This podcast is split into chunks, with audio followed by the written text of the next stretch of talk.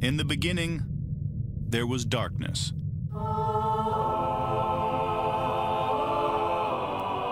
Then, there was Paul Brown. Paul Brown transformed the game. Hello, Paul Brown here. Welcome to the first ever International Browns podcast.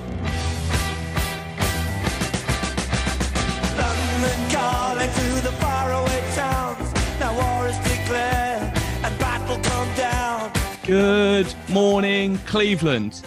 Here we are, another awesome guest this week as we're continuing our look at a draft position room and prospects out there. So we've got on the fantastic Kyle Kelly. Kyle, how are you? It's good to be with you. Thanks for having me on. Always look forward to uh, chatting Browns, kind of my second adopted team.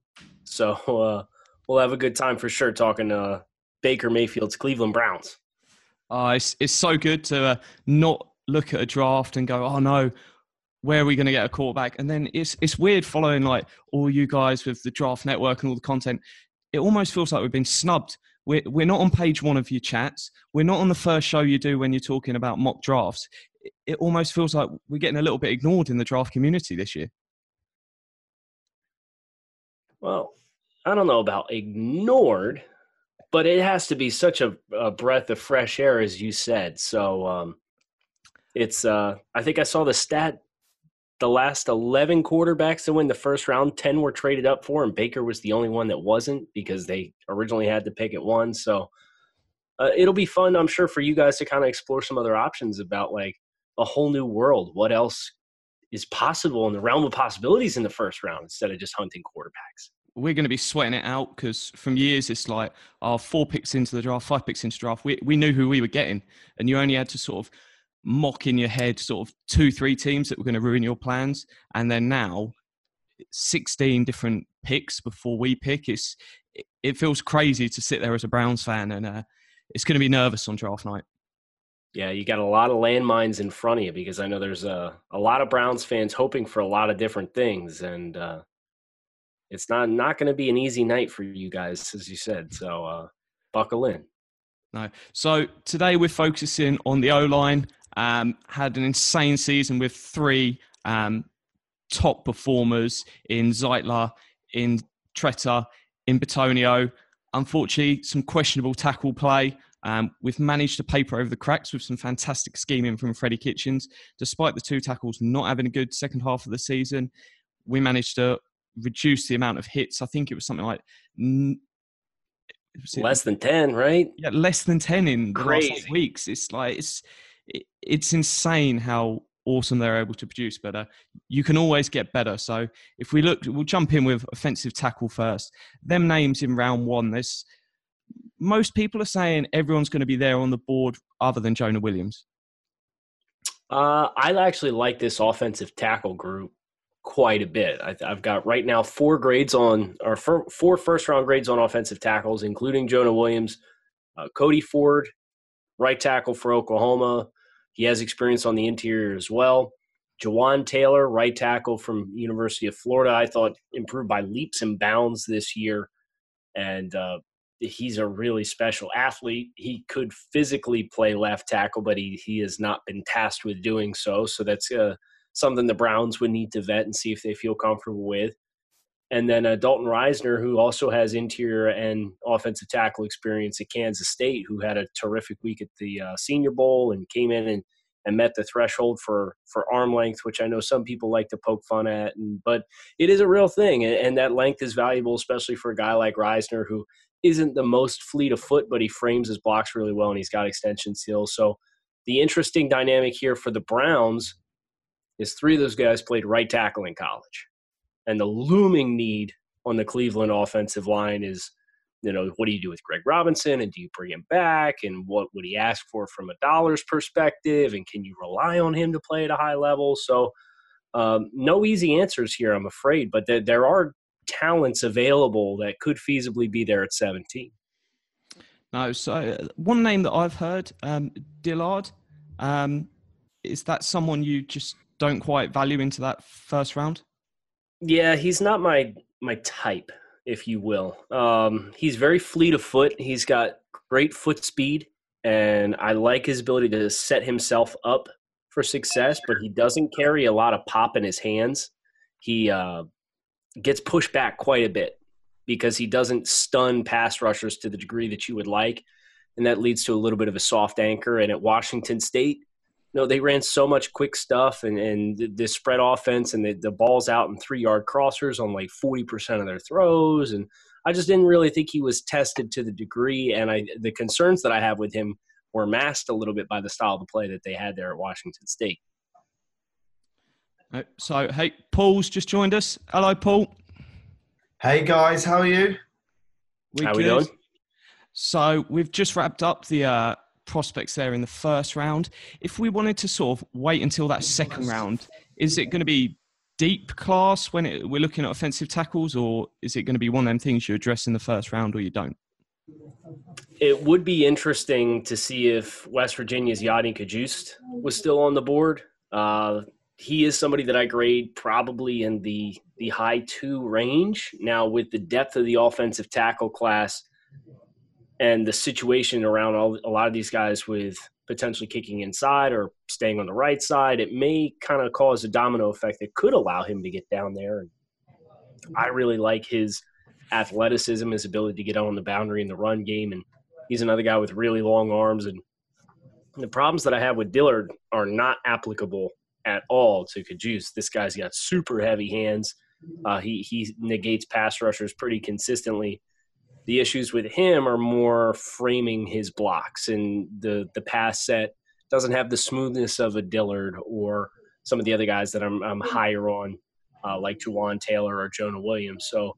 Uh, Cajuste has his own sets of strengths and weaknesses, but if you're looking for a second round offensive tackle, that's realistically the only one that I would be banking on unless you want to take a roll of the dice on another high upside, low floor guy in David Edwards out of Wisconsin, who's got uh, he's more of a third round target for me, kind of where I valued Kolton Miller last year, who ended up going in the top 20.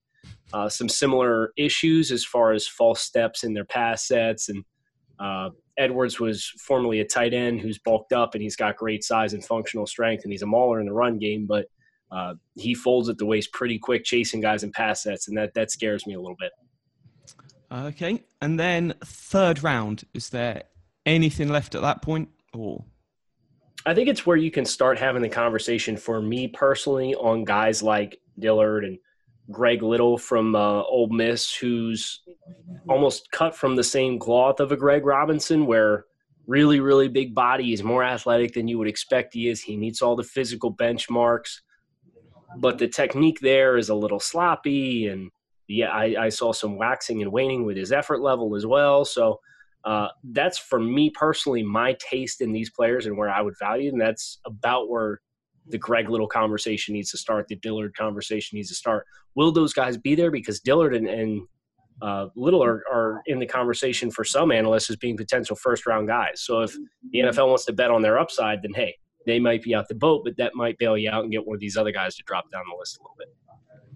Okay? And then sort of any of them day three prospects, the players that there's something issue with them, but it might be worth taking a little punt on one and uh, hoping they work out. Yeah, Tytus Howard is a small school kid that I really like. Uh, Dennis Daley from South Carolina had some success against uh, some of the top flight pass rushers throughout the course of this season. Uh, Oli Udoh was a Shrine Game participant, another small school kid who physically he's like a first off the bus type guy. He is a monster as far as the physical traits that he presents. Uh, he actually got the call up to the Senior Bowl after a successful week at the uh, the Shrine Game. So NFL teams have had two weeks of working with him in a very close capacity, and you know round four is kind of that. Okay, this guy might be a starter someday. He's got starter qualities, but technically we've got to rework him from the ground up. Oli Udoh is one of those guys. Uh, there's there's talent up and down, and and it's there's some balls of clay. Um, Udoh being one that's really interesting to me. It's just you don't want to overvalue those players because sometimes you see teams jumping up into the third round and, and getting those guys in before the end of the second day when everybody has a chance to kind of reset their draft boards. Uh, Kyle, I've got a question for you. Is um, during the uh, draft uh, off season, how much time do you actually invest daily onto uh, studying players? Oh, geez. Um, the past four years, I've watched 300 players, and depending on how intimate I know the players' film, if I'm watching them throughout the course of the season, if I did prep work on them for the summer, writing up a player evaluation can take anywhere from one and a half to three hours. So if I'm just getting to know a guy that I didn't watch during the season, I do the background work. I watch tape from each of the years that this guy was a starter, trying trying to just get a vibe on what that player's progression looked like because not everybody progresses in an upward linear fashion. You know, there's, there's a human element here, and sometimes these guys have personal issues going on off the field that might influence their play on the field. So, I guess, long story short, depending on the guy, one and a half to three hours per guy, at least 300 players per season. Wow.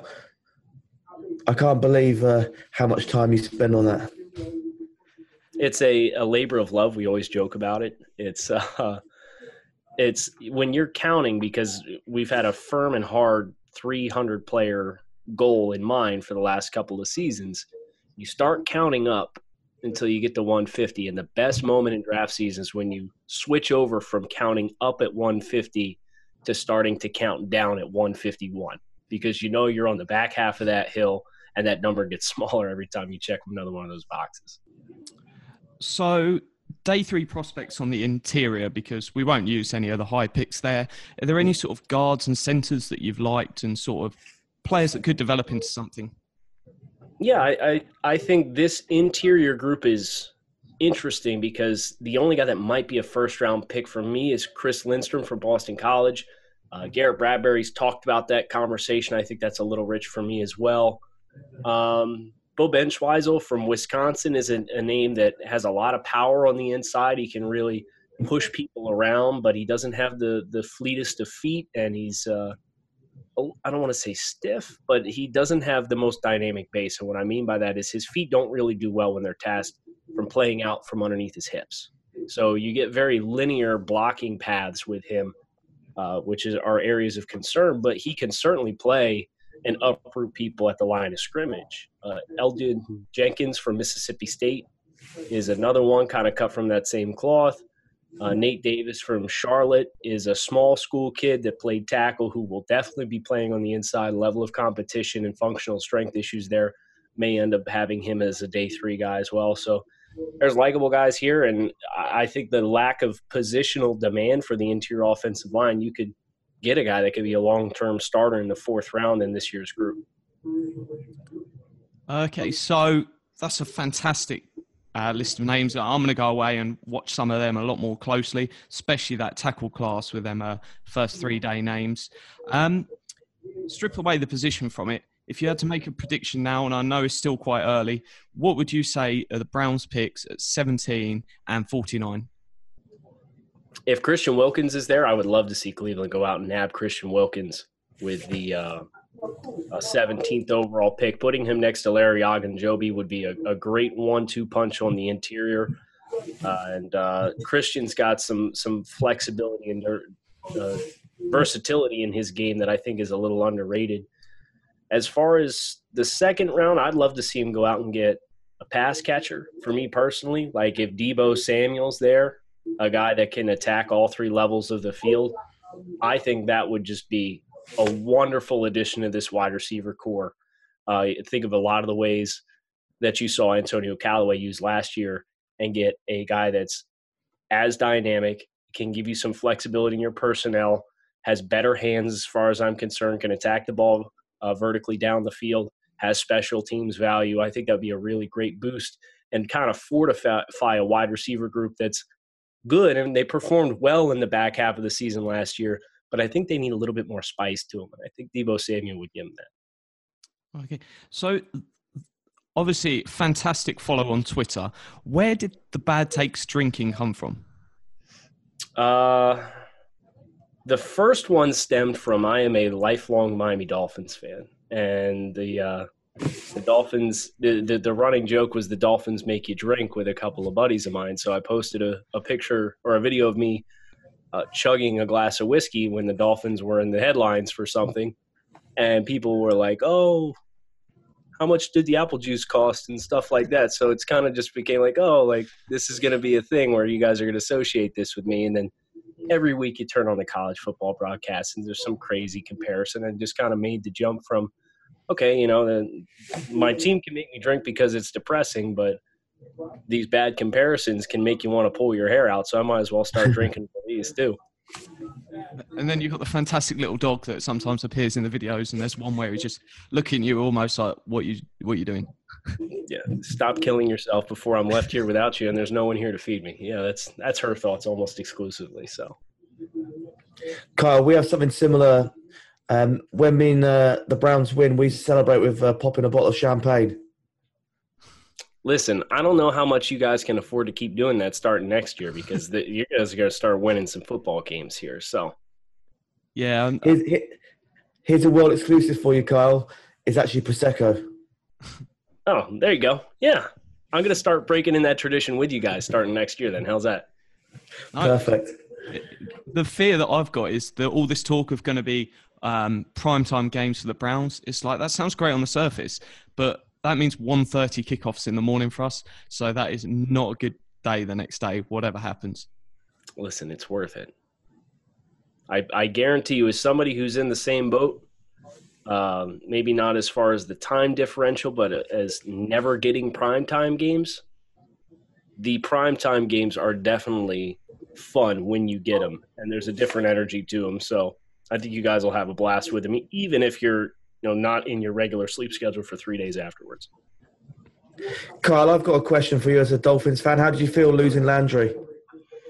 Um, I was disappointed to see him go, but I understand why Miami chose to do it with the financial implications that were involved there. And uh, Gase at the time really wanted to implement more team speed at the receiver position, and they weren't really getting a lot out of run after the catch opportunities. And the efforts to do so really paid dividends in the first half of this year before injuries kind of settled in and uh, knocked the receiver group down a couple pegs. But uh, Jarvis is a great player. He's a great emotional leader for your team. You know you're always going to get 100% out from him on the field.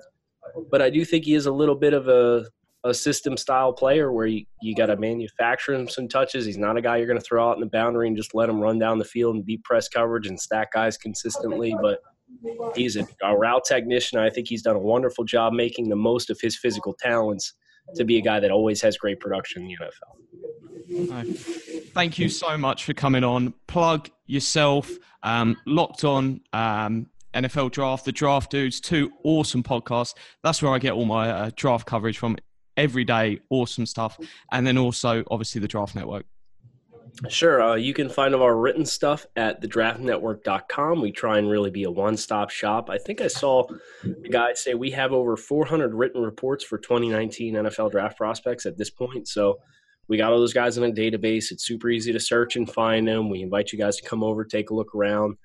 Uh, our audio stuff, myself and Joe Marino are on Draft Dudes podcast. You can follow that on uh, almost any podcast medium that's out there for your smartphones or your computers.